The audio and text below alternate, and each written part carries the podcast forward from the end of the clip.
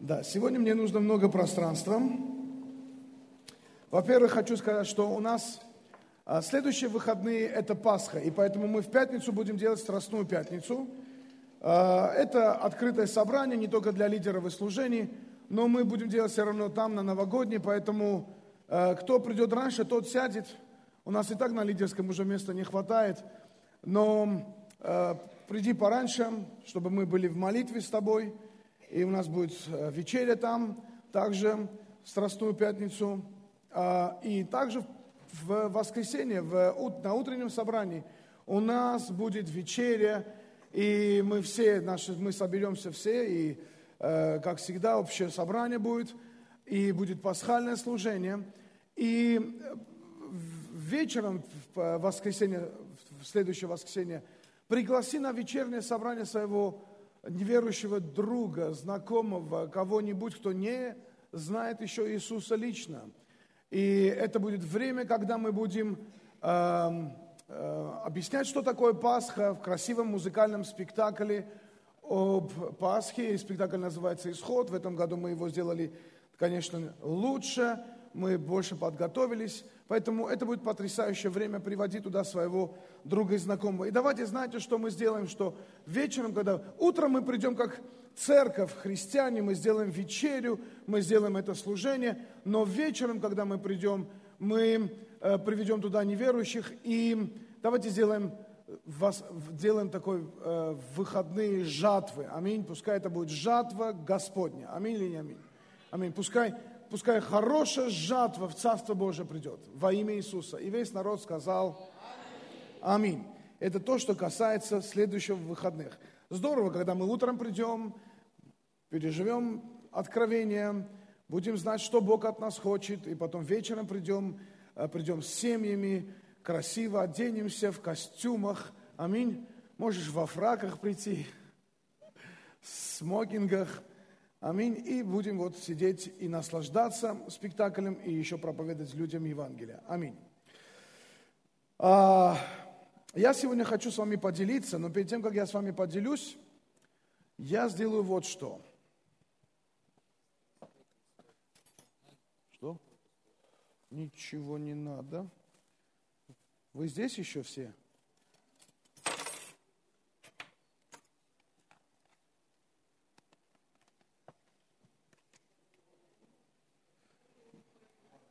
Я сегодня буду кушать торт.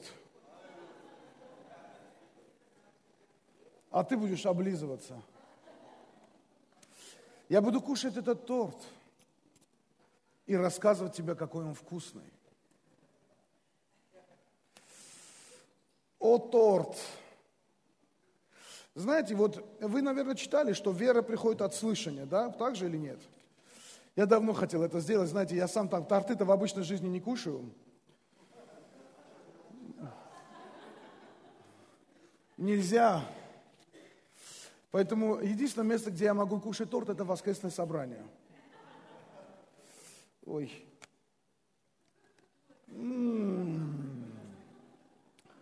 Он такой, это, ух ты, это какой вкусный.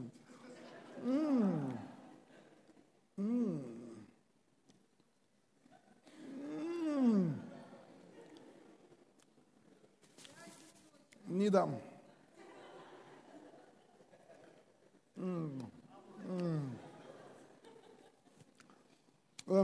Библия говорит, что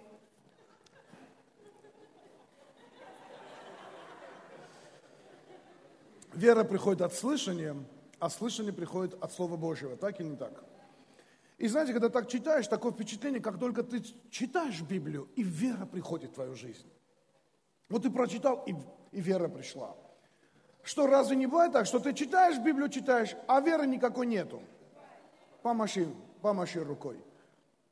Да. А, кого ты, а у кого так бывает? Ты читаешь Библию, и сразу вера пришла. Посмотрите, кто поднял руки, дайте им.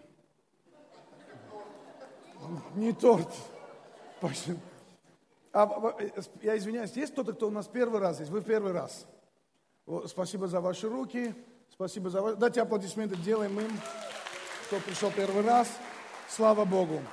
Слава Богу. Не удивляйтесь, это я не каждое воскресенье торт кушаю, только, пожалуйста, не подумайте. Но сегодня вот у меня тортный день, поэтому буду кушать торт, вам рассказывать о его вкусе. Пока я буду кушать, я думаю, вы тоже будете наедаться. Чувствовать будете, радоваться за меня. Я уже чувствую, что вы радуетесь за меня. По некоторым глазам прямо вижу, что сильно радуются за меня. Думаете, вот наконец пастор сорвался на калории. Так вот, а, знаете, что не от каждого слова, которое ты читаешь в Библии, приходит вера. Поэтому, потому что Библия говорит, давайте откроем вместе со мной это местописание. А, это Евреям 4 глава, 2 стих. «Ибо и нам возвещено, как и тем, но не принесло им пользы слово слышанное, не растворенное верою слышавших». Это Евреям 4 глава, 2 стих. И знаете, что вот об этом и говорит, что люди слышали Слово. Все люди слышали Слово. Люди, которые слышали э, Слово, они видели чудеса. Люди, которые были в Египте, им надо было выходить из Египта и пойти по пустыне и дойти до обетованной земли. Они все слышали Слово. Но Библия говорит, что это Слово им пользы не принесло. Заметьте, во-первых, номер один. Повернись соседу и скажи, Божье Слово приносит пользу. Аминь. Потому что Божье Слово – это не что-то, что просто, знаешь, оно пришло, и ты берешь такое тепленькое, хорошенькое, ты там гордишься. Нет, это, это что-то, что приносит практическую пользу в твоей практической жизни. Если ты больной, ты получишь исцеление. Если ты э, нуждаешься в финансах, Бог откроет тебе пути, каким образом ты будешь зарабатывать деньги и наслаждаться этим. Если ты нуждаешься в правильных отношениях, на работе, в семье, где бы то ни было, Бог дает тебе практическую пользу, как это получить. Если у тебя есть определенные трудности, есть определенные проблемы или ситуации, Божье Слово, оно приходит в твою жизнь для того, чтобы тебе принести пользу. Скажи, Божье Слово приносит пользу. Почему люди нуждаются в Слове? Потому что Слово приносит пользу. А везде, всегда. Слово. А если оно не приносит пользу? А если ты, а, ты читаешь Слово, и оно тебе не приносит пользу, почему так происходит? И здесь Павел пишет, в одном из своих посланий, он пишет и говорит, потому что люди слышат Слово, но не растворяют в, своей, в своем сердце.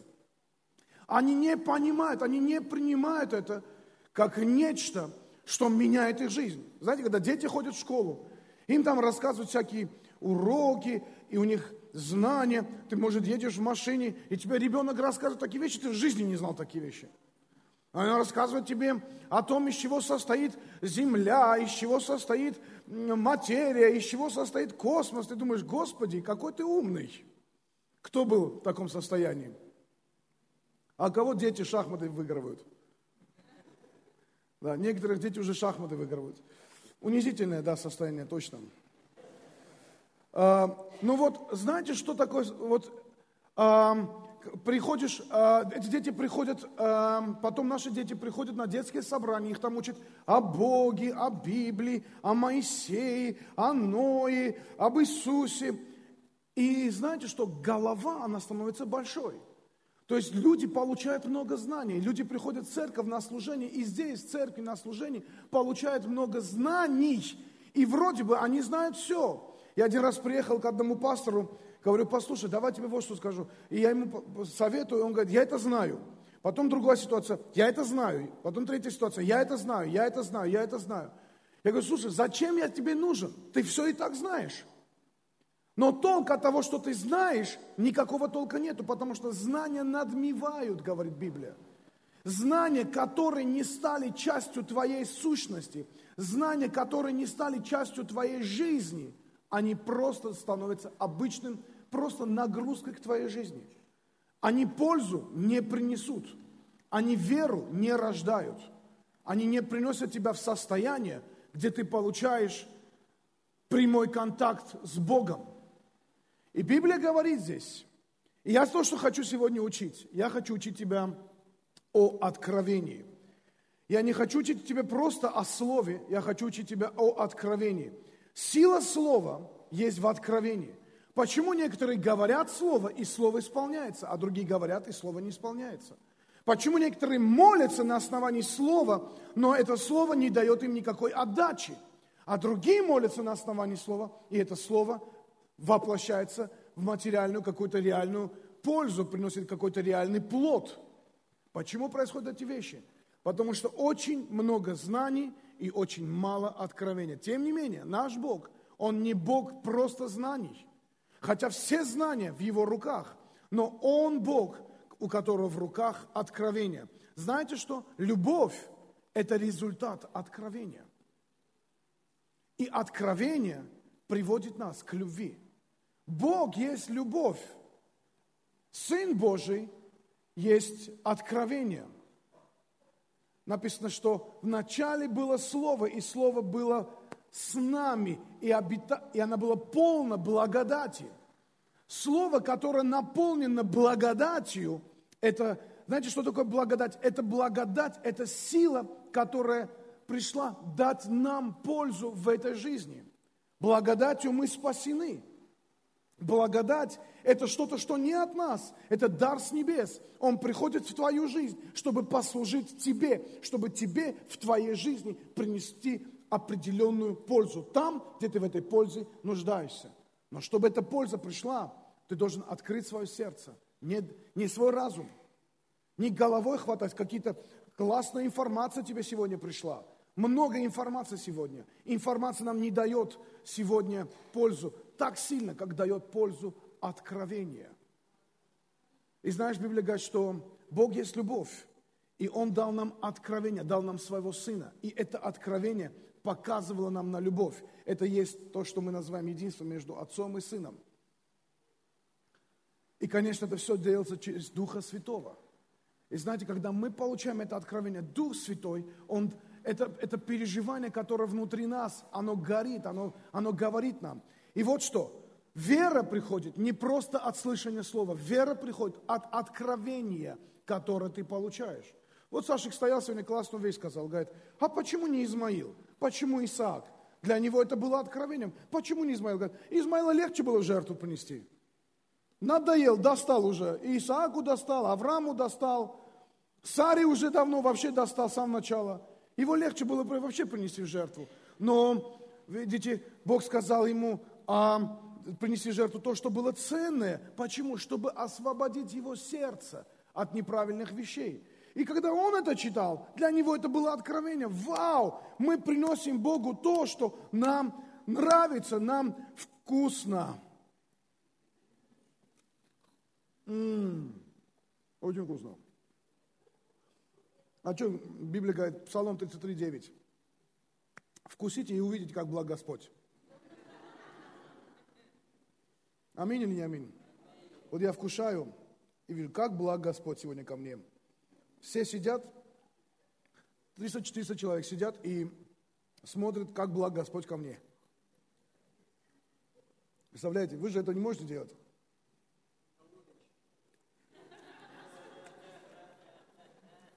Мои калории.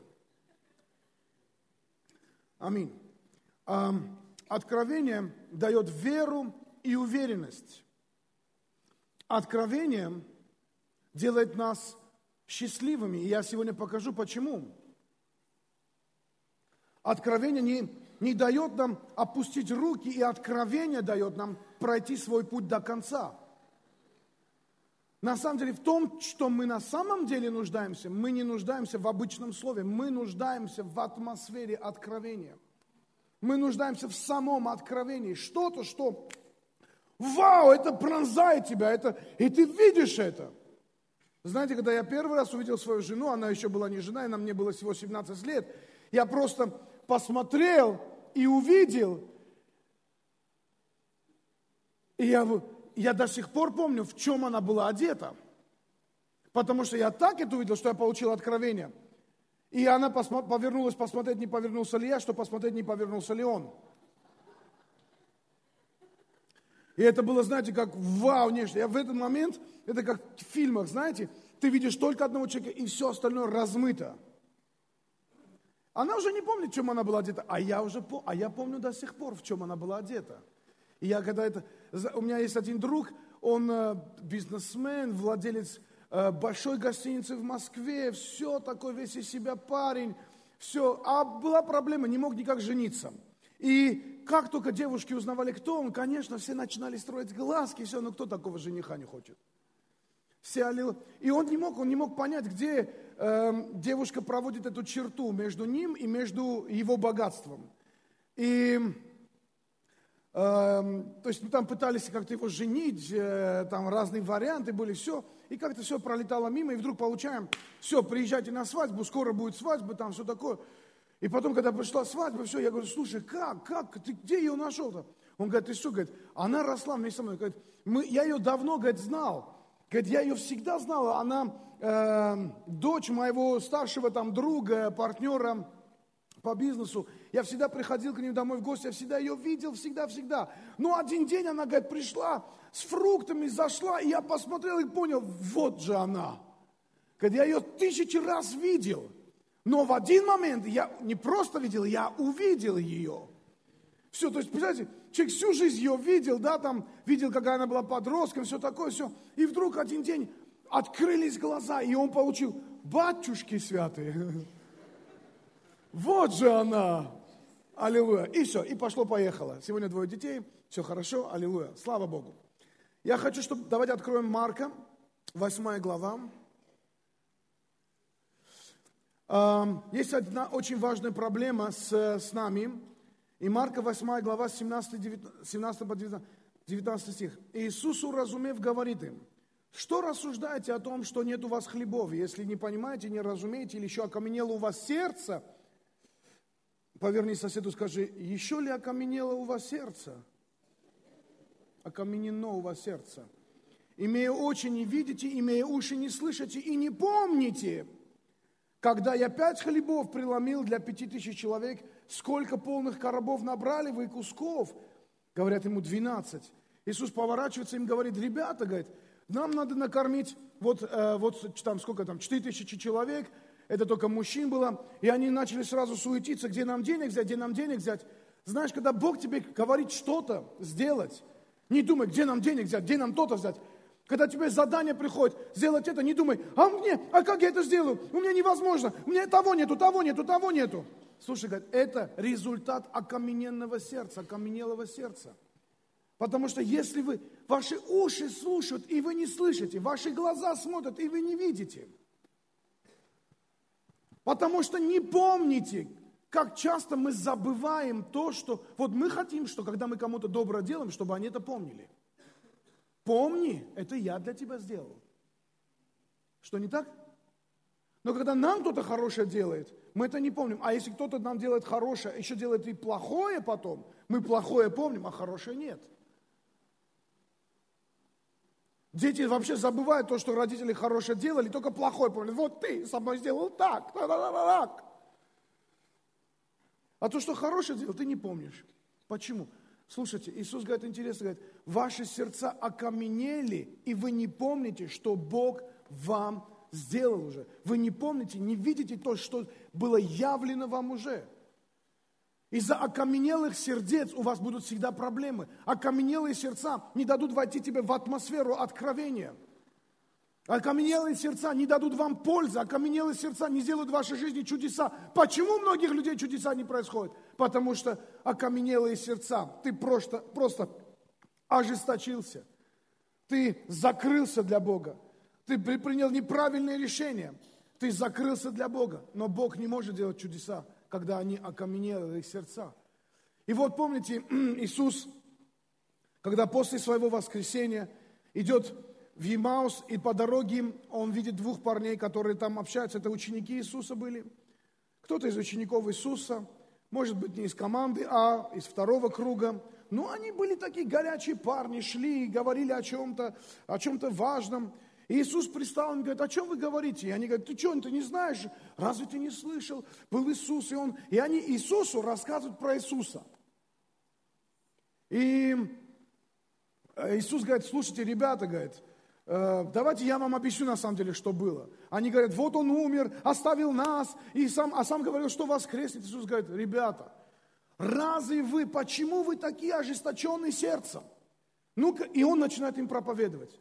И потом, когда он преломляет с ними пищу, вы помните эту историю, преломляет с ними хлеб, вдруг они, они понимают, что это Иисус. Они вдруг получают на уровне откровения, что рядом с ними все время шел Иисус. И Иисус становится для них невидимым в этот момент. И тогда они начинают между собой обсуждать, говорят, разве не горело в нас сердце наше, когда Он нам говорил? Знаете, мы так часто смотрим, так часто уповаем на то, что смотрят глаза, и так редко прислушиваемся к своему сердцу. Так часто принимаем информацию в свою голову, и так редко прислушиваемся, э, разрешаем, чтобы информация вошло и внутри нас взорвала, внутри нас горела. И вот эта атмосфера называется атмосфера откровения. Но знаешь что? Научись помнить то, что Бог для тебя сделал. Каждый раз, когда мы попадаем в следующую ситуацию, когда какие-то трудности, вновь трудности, опять какие-то трудности, знаете, в этот момент нам лучше вспомнить то, что Бог сделал уже для нас. Лучше как-то уединиться и сказать, когда вон то та была проблема, это была трудность, но Бог помог мне в той трудности, Бог мне в этой трудности помог, Бог мне в этой ситуации помог – Бог мне в этой ситуации помог, и в этой ситуации поможет тоже. И в этой ситуации поможет тоже. Аминь. Поэтому давайте мы просто посмотрим вместе. Эм, интересно, э, что было с Марией. Это Лука 2.19. Э, что она сделала? Знаете, а Мария сохраняла все слова сии, слагая в сердце своем. Если ты хочешь, чтобы твои уста говорили правильные слова, и ты знаешь, что Библия говорит, что словами уст своих обвинишься, словами уст своих оправдаешься. Мы много слышали проповеди о силе слова, но если, и, и вы знаете, что от избытка сердца говорят уста. Том, чем ты наполнен, говорят твои уста. Если на тебя, если тебя объехали, если на твою любимую мозоль наступили, если создали какое-то давление, и в этот момент из тебя выходит гнев ярость, и ты хочешь поставить мат своему сопернику,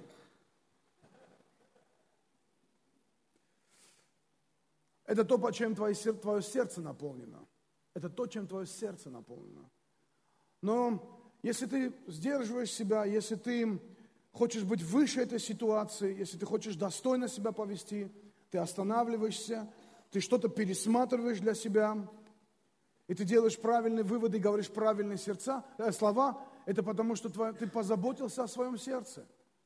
Надо заботиться о своем сердце. Повернись соседу и скажи, надо позаботиться о своем сердце.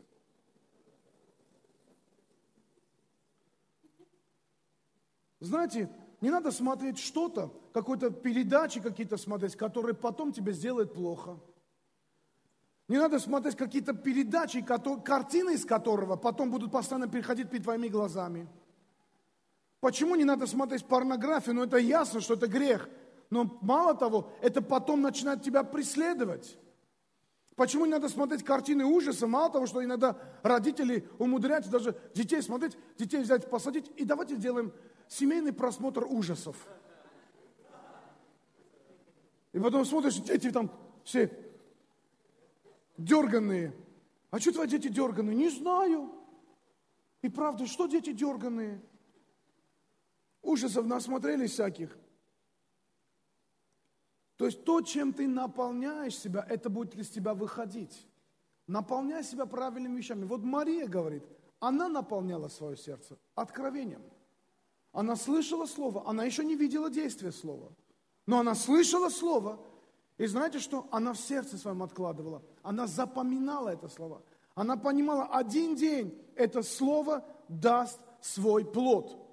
Если Бог говорит тебе слово, сохрани его в сердце своем, оно будет менять тебя, и один момент оно принесет пользу тебе. Если это слово ты Почему люди не меняются? Знаете почему? Они куча слов знают из Библии, но не меняются. Знаете почему? Потому что здесь они знают, а здесь они не знают. Почему не происходят чудеса? Потому что здесь знают, а здесь не знают. И такое слово не принесет пользы слышавшему ему. Давайте открою несколько местописаний, быстренько прочитаю, чтобы для, можете написать, дома посмотреть. Это притча 13 глава, 2-3 стих. «От плода уст своих человек вкусит добро, душа же законопреступников зло. Кто сохранит уста свои, тот бережет душу свою, а кто широко раскрывает свой рот, тому беда». Псалом 15.4. «Пусть умножается скорби у тех, которые текут Богу чужому. Я не возлию кровавых возлияний и не помяну имен устами моими». Псалом 16.3. «Ты испытал сердце мое, посетил меня ночью, искусил меня и ничего не нашел. От мыслей моих не отступают уста мои». Мне так нравится. Это псалмы Давида. И он говорит, ты, ты такую работу с моим сердцем провел, Господь, что мое сердце наполнено славой Твоей, благодатью Твоей. Даже ночью испытывал Господь меня. Знаете, мы ночью такие, какие мы есть на самом деле – Иногда вот разбудить человека, вот все, что ты хочешь о нем узнать, ты узнаешь. Мало того, ты все узнаешь о себе еще. Поэтому он говорит, ты ночью испытывал меня, и ты нашел, что мои уста от сердца моего. Недавно день рождения Коли было. Они принесли много тортов, и этот торт принесли еще. И когда я сказал нашему, говорю, найдите вот именно этот торт. Это самый вкусный торт. М-м. М-м. Я уже первый кусок съел.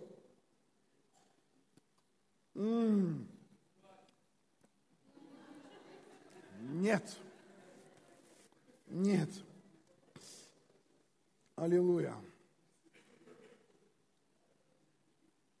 Иоанна 12 глава 48 стих. Мне еще было бы неплохо кофе подать, знаете.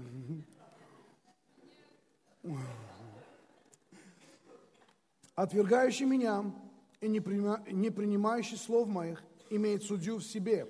Слово, которое я говорил, оно будет судить его в последний день. Знаете, вот это то, что Иисус говорит про себя.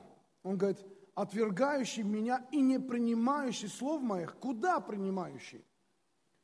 Знаете, Иисус, Он ходил по земле, общался с людьми, с грешниками, с мытарями, с богатыми людьми, с фарисеями, религиозниками своего времени общался. Некоторые даже приглашали его к себе домой. Он приходил к ним домой, но они сидели, он приходил к ним домой, сидел у них, кушал, представляете, в день суда.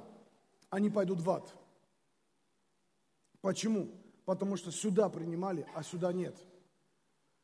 Он говорит, помните эту историю, когда он пришел к одному фарисею по имени Симон, и, говорит, и потом, когда они сидели, общались, вдруг женщина приходит, она приносит э, э, это, сосуд с миром.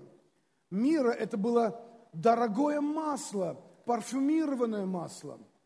И эта женщина была проститутка – и вот это мир, это было ее богатство. Она, она копила это мира, покупая э, как бы в наследство себе. Ну, их культура немножко другая, чем наша, поэтому, может быть, мы это не понимаем. Но, тем не менее, представляете, эта женщина, она все время копила вот это мира. И вдруг она понимает, Иисус пришел в дом, где я часто бывала. Я могу туда войти. Так к Иисусу не подступиться было. К Иисусу не поступиться было обычное время. Но из-за того, что этот фарисей Симон часто проституток приглашал, и она была, одна, скорее всего, одна из них. И он, представляете, они сидели вот в этом окружении, и вдруг она приходит, ее же пропустили, никаких прав. Они знали, кто она. Симон сидел говорит, если бы это был пророк, он знал бы, кто эта женщина. А ты откуда знаешь? И как она в твой дом вошла, если вы все ее знаете? Потому что ей был проход в этот дом.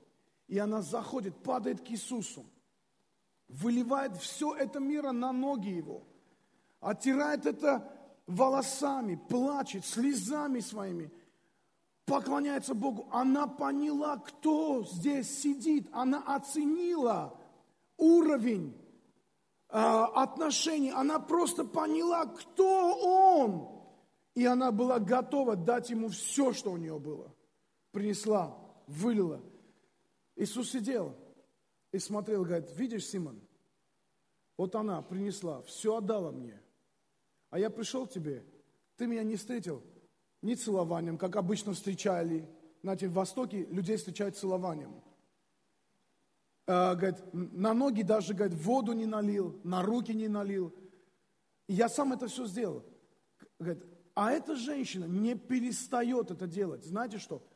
Он сидел дома у Симона, а откровение получала Мария. Вот что очень, очень страшно, что часто, чаще всего мы не видим Христа, который мимо нас проходит. Мы не видим то, что Он от нас хочет. Почему? Мы, наши сердца закрыты. Христиане, откройте сердца, потому что мы все нуждаемся в атмосфере откровения. Не просто знаний, а откровения, которое будет менять нашу жизнь. Знаете, я когда-то давно-давно, о, давайте, ладно, я еще к этому приду, э, мне очень нравится Елисей. Это человек, который всегда ходил в откровении. Пророк Елисей. Помните эту историю, когда, когда э, войска врагов а, окружили город, где был пророк Елисей, где был Гиезия, где э, и они хотели мором взять. Они перекрыли все источники питания, и люди приносили в жертву своих детей. То есть, а, ну как жертву приносили? Они кушали с детей. Они кушали голубиный помет. Уже настолько все тяжело было. И просто катастрофическая ситуация. И Елисей в этот момент был в этом городе. Елисей был в этом городе. И почему-то к нему никто не обращался. Но потом они вспомнили, о, Елисей же у нас есть. Чего ж мы не обращаемся к Нему?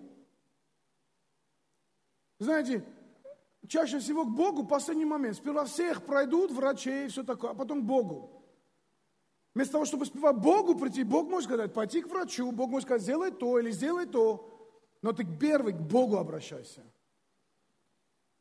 И они говорят, Елисей, что нам делать? И Елисей приходит, человек, который ходил в откровении, запомните, это 4 царь, 7 глава с первого стиха. «И сказал Есей, выслушайте слово Господня. Так говорит Господь, завтра в это время мера лучшей муки будет по сиклю, и две меры ячменя по сиклю, то есть за гроши, у ворот Самарии. И отвечал сановник, на руку которого опирался человек, э, опирался царь, человеку Божьему сказал, и сказал, если бы Господь и открыл окна на небе, и тогда может ли это быть? И сказал тогда Елисей ему, вот увидишь глазами твоими, но есть этого не будешь. Интересная история. Елисей приходит, приходит откровение. Он говорит, завтра здесь мера лучшей муки будет за копейки. Вот еда будет доступна всем.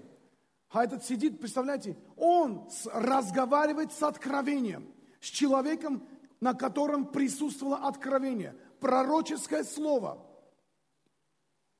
с человеком от Бога, разговаривает с закрытыми сердцами и говорит, да, что ты басни рассказываешь, что может произойти? Небо должно открыться. И тогда Елисей поворачивается и говорит, вот это все увидишь, но не сам вкушать не будешь. И вы знаете, что на следующий день там было несколько, несколько прокаженных за чертой города. Они сидели и говорили, что мы здесь сидим? Умрем все, все равно. Давайте пойдем и умрем. Какая разница? И они стали и пошли умирать.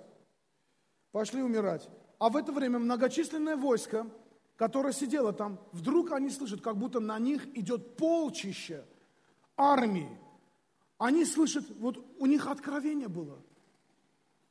Миллион человек сидело, и, и они слышали Божие, Божие откровение. Вы здесь сейчас? неверующие сидели и Божье откровение принимали там. Приняли откровение, испугались, струхнули и убежали. А эти пришли, эти прокаженные. Говорят, о, тортик вкусный. М-м, у него такой еще, знаете, такой крем какой-то удивительный. с какой-то, как тирамису, такой, знаете, с кофейным оттенком. И эти коржики, которые внутри, такие мягкие.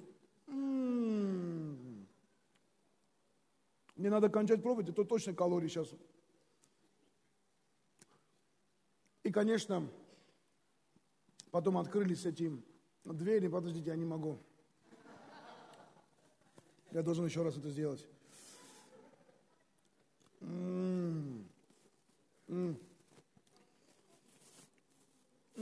И когда открылись, чтобы там уже все идти, брать это все, вот это полчища, все это еду оставила, одежду оставила, коней оставила, все оставила. И они пошли туда, чтобы, чтобы получить это. Вы получаете откровение, какой вкусный торт, правда?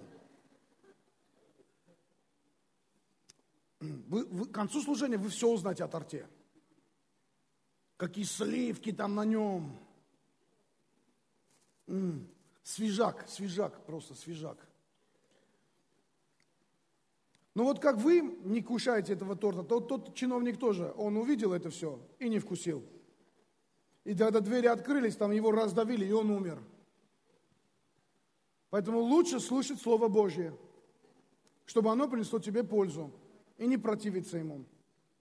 Мне нравится другой пророк, Иезекииль.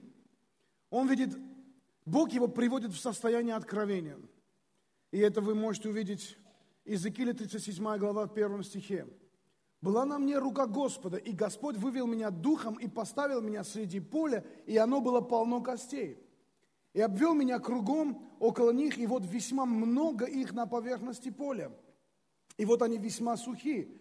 И сказал мне сын человеческий, и сказал мне, сын человеческий, а живут ли кости эти? Я сказал, Господи Боже, ты знаешь это.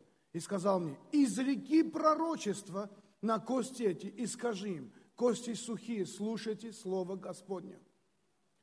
Представляете, он вдруг оказывается в ситуации, где, где вокруг куча костей, людей, которые давно умерли, просто поле, заброшенное костями. И Бог говорит, а живут ли эти кости? Говорит, Господь, ты знаешь это? Тогда говорит, слушай меня внимательно. На самом деле, что сделал Иезекииль? Он сказал, Господи, я знаю, что Ты все можешь сделать. Тебе все возможно. Он не стал говорить, ну я не знаю, да как же они оживут, Господи, ты что? Они когда уже умерли? Как же кости? И если кости они оживут, ты что? Ты представляешь, эти ожившие кости пошли, Господи? Представляете, вот вдруг эти кости все оживают. Чин -чин -чин -чин. Здрасте. Он говорит, ну тебе, Господи, все возможно. И тогда он говорит, изреки слово на эти кости и скажи, кости сухие. Поверни соседу, скажи, изреки слово. Какое слово? Знаете, это не просто слово было, это слово откровения. И изреки, это из кости слухи, слушайте слово Господне. Так говорит Господь костям этим. Вот я веду в дух вас, и оживете и обложу вас жилами, выращу на вас плоть и покрою вас кожей, и веду вас дух, и оживете, и узнаете, что я Господь. Я изрек пророчество, как повелено было мне. И когда я пророчествовал, произошел шум, и вот движение, и стали сближаться кость костью. И видел я, и вот жилы были на них, и плоть выросла, и кожа покрыла их сверху, а духа не было в них. Тогда сказал он мне, то есть Господь, из реки пророчества духу, из реки пророчества, сын человеческий, скажи духу, так говорит Господь, от четырех ветров придет дух и дохни на этих убитых, и они оживут. И я изрек пророчество, как он повелел мне, и вошел в них дух, и они ожили, и стали на ноги своим. Весьма, весьма великое полчище.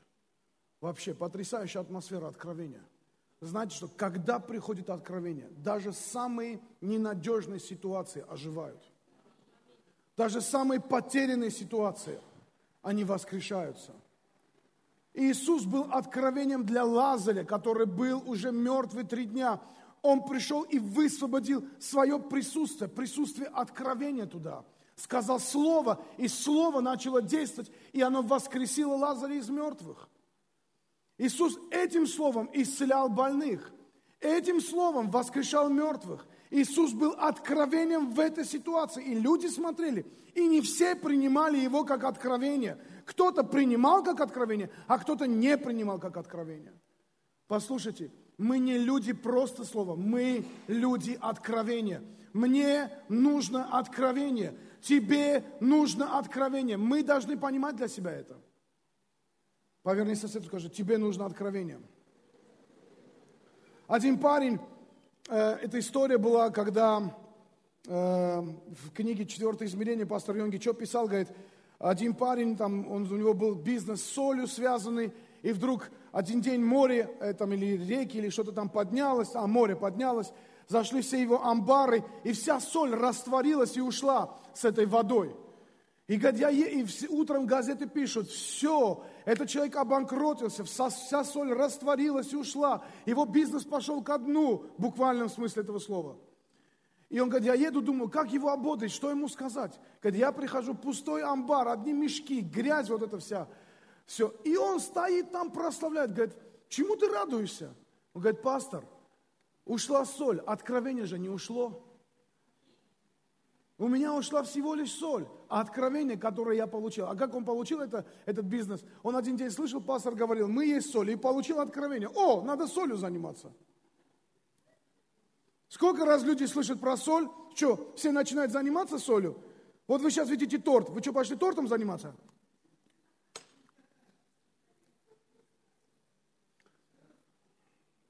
Сколько из нас читало Иаиля 3 глава 10 стих?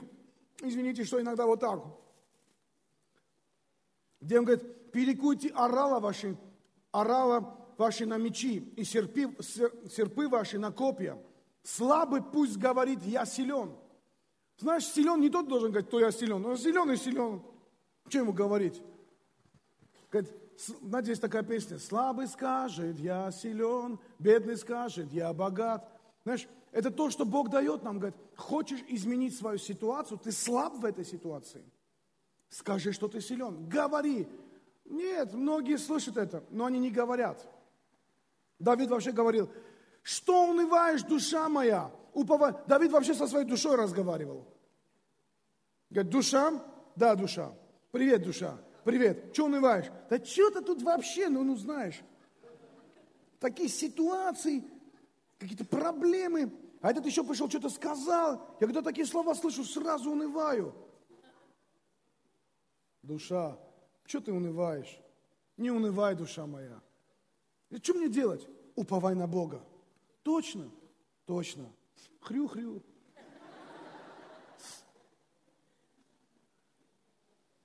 Вы понимаете? Он говорит, ты должен говорить то, что ты собираешься иметь, а не то, что ты имеешь. Но ты это скажешь только тогда, и это только тогда произойдет, когда у тебя есть откровение. Знаете, лет пять назад я, ну, или уже шесть-семь назад, я такое стеснение было очень большое. Э, мое стеснение было связано с тем, что вот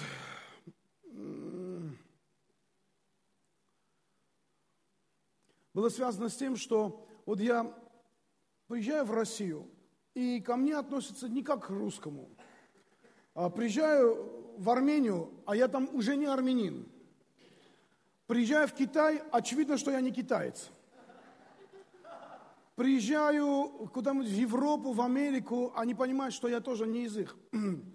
Возвращаюсь в Россию, опять вот такая ситуация.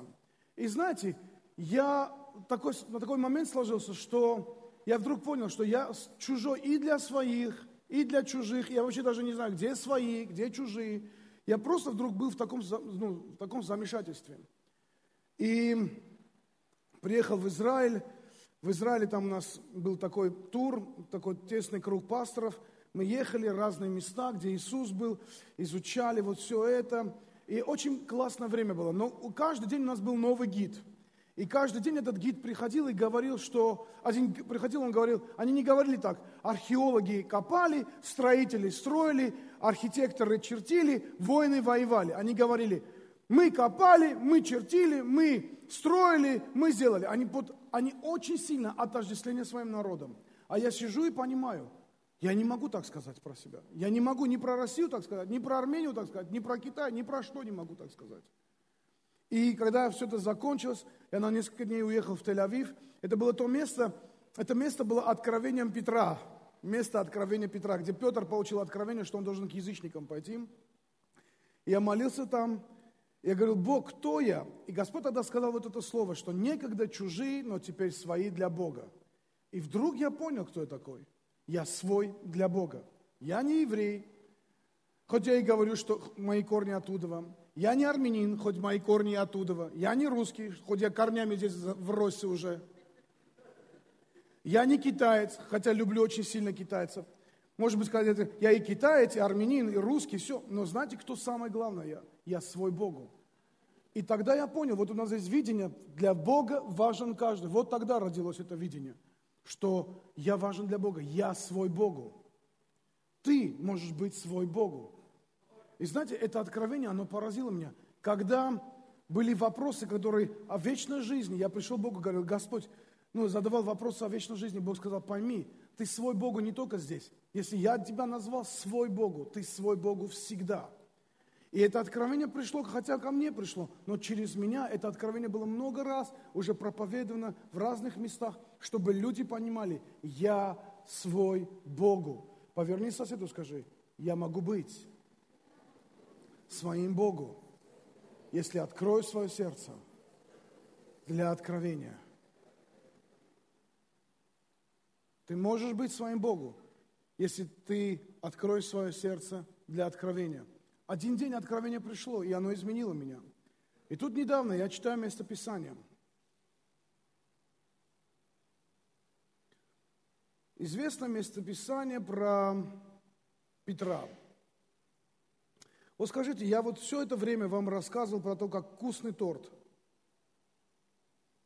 Вы, вы же все знали, знаете, какой вкусный торт, правда? Аминь, аминь. Но пока вы его не вкусите, вы его не будете знать. Теперь вы о торте знаете все. Что он свежий, с нотками кофе, крем-брюле, слоеные эти коржики очень нежные, они классные. Вы о торте теперь знаете все. Но до тех пор, пока вы его не вкусите – вы не поймете, о чем я говорю. Вот так бывает с откровением. Ты можешь знать все о Боге, но пока ты это не переживешь сам, ты не будешь ничего знать. Ты не будешь знать Его. В Матфея 14 главе описывается история, когда Петр и ученики сидели в лодке, поднялся большой шторм, буря, и, и вдруг они увидели Иисуса, ходящего к ним по морю, и Петр сказал, скажи лишь только слово, я пойду к тебе. И Иисус сказал ему слово, он сказал, иди, и Петр пошел по воде, как по слову, Потом посмотрел на бури, вы помните эту историю, он упал, начал тонуть, Иисус взял его, и они вместе пошли. Да, Иисус, кстати, не за бороду его взял, там выкинул лодку. Он, он поднял Петра, и они вместе пошли и вошли в лодку. И здесь произошла очень интересная штука. Здесь очень интересная штука произошла. Матфея 14 главе. Это, это до того, как был Матфея 16 глава. Вы же знаете, что 14 до того, как 16, правда? Все это знают. Вы, вы получили откровение? Это в 14 главе. Петр поворачивается и говорит, истину ты сын Бога. Воистину ты сын Бога. И знаете такое впечатление, как будто Иисус не слышит его. Иисус никак не реагирует на это. Как много людей имеют сегодня Слово, как много людей знают Библию, как много людей на основании слова приходят, молятся, а такой причине, как будто Бог тебя не слышит. Иисус никак не отреагировал на это слово. Знаете почему? Это не было откровением. Это было как бы каким-то э, признанием, каким-то пониманием, но это не было внутри пережитым откровением. Потому что Иисус на это никак не отреагировал. И потом они идут, там проходит пару минимум 2-3 недели проходит, потому что они идут после этой ситуации в Тир и в Сидон, потом возвращаются в Галилею, идут в Магдалину, там, ну, 2-3 недели проходит, и потом вся эта история уже как бы забылась уже. Иисус поворачивается и говорит, Он говорит, за кого меня почитают? В 16 главе. Они говорят, ну, кто-то за Илью, кто-то одного из пророков. Иисус говорит, а за кого вы почитаете? И вдруг Петр говорит, ты сын Бога живого. И давайте я прочитаю вам это местописание, потому что историю вы эту знаете, но вам надо это услышать. Придя же из страны Кесарии Филиппова, Иисус спрашивал учеников своих, за кого люди почитают меня? Сына человеческого. Они сказали, одни за Иоанна Крестителя, другие за Илия, а иные за Иеремию или за одного из пророков. Он говорит, а вы за кого почитаете меня? 16 стих. 16 главе. Симон же Петр, отвечая, сказал, ты Христос, ты Мессия, Сын Бога Живого. Тогда Иисус сказал ему в ответ, блажен ты, Симон. В оригинале, в греческом оригинале написано, счастливый ты, Симон. Счастливый ты, Симон, сын Берионин, там Ионин здесь по-русски, потому что не плоть и кровь открыли тебе это, но Отец мой, сущий на небесах. И я говорю тебе, ты, Петр, и на этом камне я создам церковь мою, врата да не одолеют ее, и дам тебе ключи Царства Небесного, и что свяжешь на земле, будет связано на небесах, что разрешишь на земле, то будет разрешено на небесах. Я эту историю сто миллион раз читал, проповедовал. Мы говорили о том, что церковь строится на этом. Совсем недавно, буквально на прошлой неделе. Я читаю это местописание, и я понимаю, что здесь происходит. Петр уже провозгласил, что Сын Божий, еще в 14 главе. Но вдруг в 16 главе Бог, Иисус реагирует на эти слова. И знаете, что происходит? Он говорит, он поворачивается и говорит, какой ты счастливый, Петр. Он еще не Петр, он еще Симон. Он еще просто Симон. Говорит, какой ты счастливый, Симон, потому что это тебе не кровь и плоть открыли, это не кто-то тебе сказал. Это не что-то, что пришло через какие-то источники. Это то, что Бог вложил тебе в твое сердце. Если Бог вкладывает в сердце человека что-то, это делает его счастливым. Это откровение освобождает, это откровение вдохновляет. Это...